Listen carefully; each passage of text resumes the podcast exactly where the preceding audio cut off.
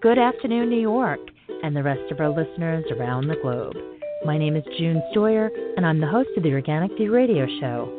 Our podcast is available on iTunes, Zune, and you can also visit our website at www.theorganicview.com. If you'd like to be on the show or would like to find out about sponsorship opportunities, please contact Hello? us at questions at theorganicview.com. Today's show is sponsored by CoronaTools.com, the nation's leader in garden and landscaping tools. Listeners of the Organic View can receive 20% off their CoronaTools.com purchase by using the coupon code ORGVIEW. That's O R G V I E W. For more promotional offers, please visit our website at www.theorganicview.com. And don't forget to check out our contest section. On today's show, Tom and Miles McGaughey are going to talk live from California about the process of transporting honeybees from California back to Colorado. So I'd like to welcome to the show Tom Theobald, who is talking to us from the bee yard. Hello, Tom. Hello, June. We're on the scene right now, and we're doing what's called shaking bees. And as we talk, I'll describe what's going on. We're in the Central Valley of California, just to the west of the Sacramento River, which is running bank full this wet year in California. And to the west, I can see the Coast Range, and some of the highest peaks are snow capped. To the to the east, I can see the northern end of the Sierras, which will be our route back home. We'll leave here and we'll go up the Feather River Canyon and come into Reno from the north and get on I 80, and then it's a more or less straight shot home. So we're in the field now with a crew from the CF Koehnen Company uh, shaking bees. And if you like, I can describe what's going on. I'm away from the bee yard so that I can talk on the phone without a bee veil on, but uh, I can describe what's taking place if you'd like me to start, or if you have any questions, I'd Sure. be happy to answer them. I'm just curious. Well- what is the what is the health of the bees right now? Are you seeing eh, are you seeing a lot of activity in the hives? Oh yes, this is a kind of a cool day, so the bees aren't as active as they might be, or it's probably about 50 degrees and sunny, but with a cool breeze blowing from the east. Um, so they're not as active as they might be, but these are good, strong colonies of bees. They have to be, and the Koehnen and crews work very hard to keep them that way. The life cycle of a brood cycle of a colony of bees is about three weeks. In other words, from egg to emerging young bee, fully developed, is about 21 days. So they shake bees from these colonies about every three or four weeks. And because of that, what we have, what we have flying in the air are mainly young bees, the baby, not baby bees, but they're the young bees, and they're very gentle and unaggressive, not protective of anything, so there's little or no stinging going on. But the air is filled with bees. And the way they shake, as they call it, and in the bee yard that we're working today, the bees are being driven upward through the top of the colony. The top cover is taken off, and in its place is put what's called a queen excluder, which has evenly spaced bars which the workers can pass through, but the queen can't.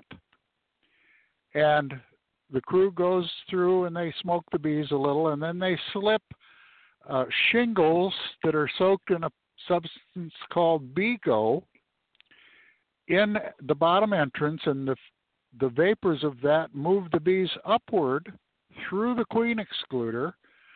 Because the queen excluder is there, the queen remains behind. She she isn't driven up and into another box that they put above the queen excluder, which has uh, strips of masonite, several strips of masonite, which run the length of the box, just enough traction for the bees to hold on, but they can't hold on very well. So the bees are driven up, these young bees, driven up through the top of the colony, through the queen excluder, into this box, and when that box is fairly filled with bees, it's taken over to what's called a gang box, a screened box that's about two feet by two feet by two feet tall, screened all the way around, and has a funnel on the top. And the bees are shaken into that funnel, they fall into the gang box, and because of the masonite, they don't have very good traction, so it's easy to shake them out of that. That box then will go back to another colony and get another load of bees and come back again to the gang box.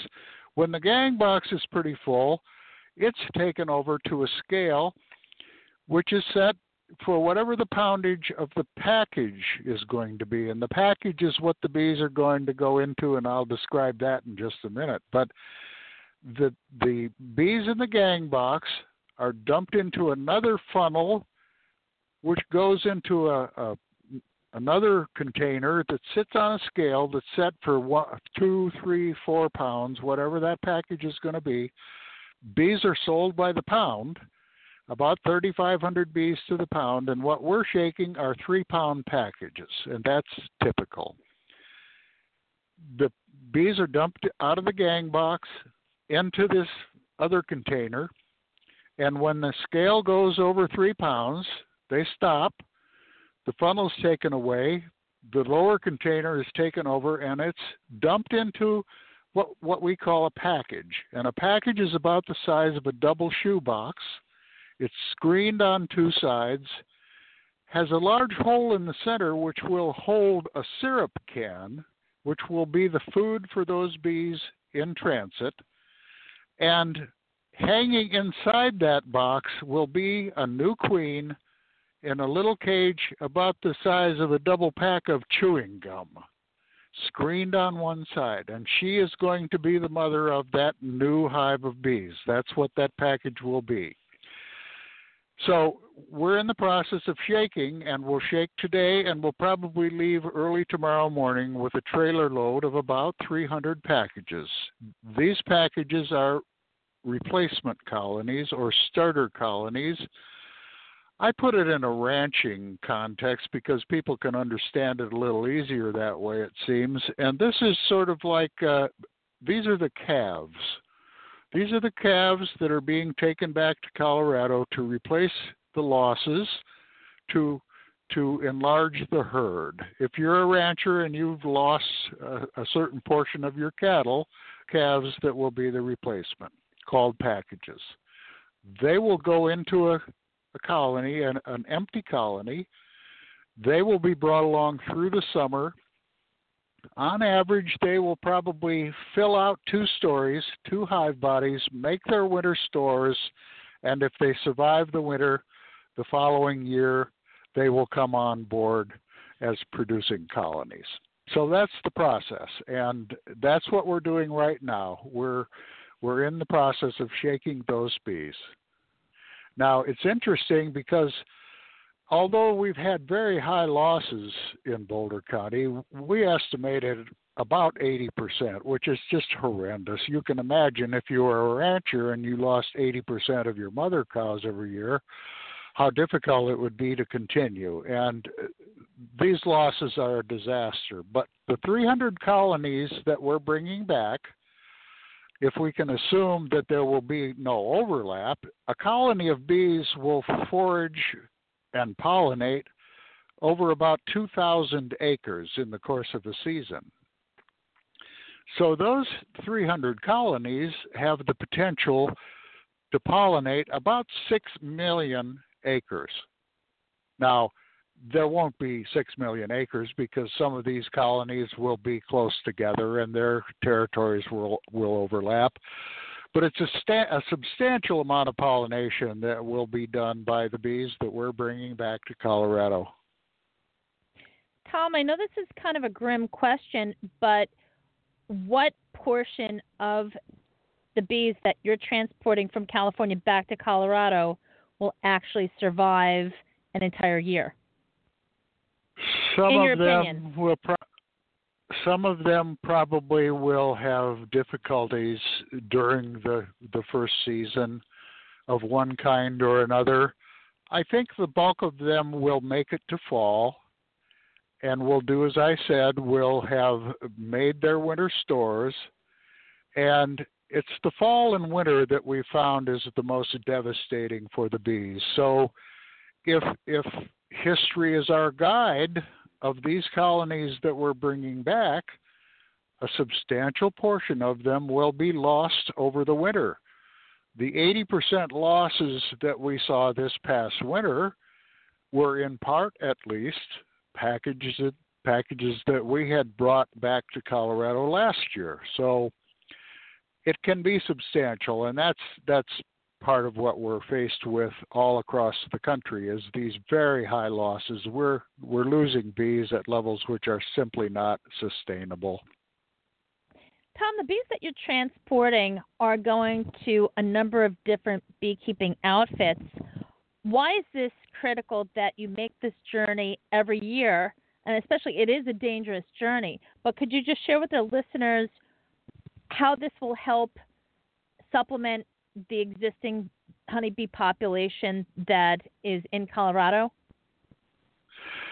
I guess I would use my own operation as an example. This is my 42nd year of beekeeping, and the first year I started with bees, I started with packages in addition to the colonies that I had purchased from an older beekeeper. I went for over 30 years and never had to buy another. And what winter losses I had would be replaced by dividing my stronger colonies. And my my losses in the course of a season would be two to five percent. We're seeing losses of 80% now. For some beekeepers, even more than that. So I came to a point about 10 years ago where I didn't have a sufficiently strong base of colonies to continue to replace my losses from my own bees, and I had to begin purchasing packages again. And uh, for a smaller beekeeper who may only have one or two colonies of bees, if those are lost, they really don't have much of a recourse other than to, to purchase packages. So, uh, my uh, my package purchases have been over about the past ten years, and they've been a consequence of the high losses that I was experiencing. Tom, can you also take a moment to explain how dangerous it is to do what you're doing, the amount of theft that's involved, or potential theft that is involved with with carrying out this type of a task? Well, I'm not sure what I. Theft can be a problem here in the Central Valley where they have so much almond pollination. Bees come from all over the country uh, in February to pollinate the almonds, and there has been a fair amount of theft bee yards that are put in the almonds. You have to appreciate that they're in isolated situations where they're not being observed every day and an unscrupulous person with the proper equipment can come in in the dark, load those bees onto a, a flatbed or a semi, and be gone, and rent them out to an equally unscrupulous almond grower who may or may not know that they're renting a, a, a stolen product. Um, so theft in that regard is a is a concern. The biggest concern that we have, and I re, I relate it to hauling ice cream. That's what these packages represent. It's a very fragile commodity, even though the bees are very resilient and very durable. And we have to be concerned about too much cold or too much heat. Bees can be lost, a colony of bees, a package of bees, can be lost very quickly if they overheat. So we have two sensors, temperature sensors in the trailer containing these packages, and we watch those constantly. And we adjust the airflow, the tarps that we have over them, and we try to control that temperature within a, a reasonable range. The bees are good at keeping themselves warm. They can cluster together as they would in a hive during the cold weather But when you're traveling down the road, there's a certain amount of vibration, and it's difficult for those bees to remain in that cluster, and they fall down to the. Tom, I'm sorry, but we are out of time. Um, I wish we had more time, but um, it's been very interesting learning about what's been going on, but I just want to take a moment uh, to say thank you so much for taking the time out of the schedule to come on the show. Um, next year, when you go, we hope you know we'll have more time to get into some of the other aspects of this. Well, thank you, June, for taking the time to let us talk about it. And this is something that even uh, experienced beekeepers rarely get a chance to see and uh, so it's it's good to be able to share it with a broader public. Thanks, Tom, and give my best to Miles. I will. Folks, thank you so much for tuning in. This once again was a very brief interview. Tom happens to be out in the field, and it's a great opportunity to learn about what these folks actually go through. Thank you so much for tuning in. This has been June Stoyer with the Organic View Radio Show. Have a great afternoon.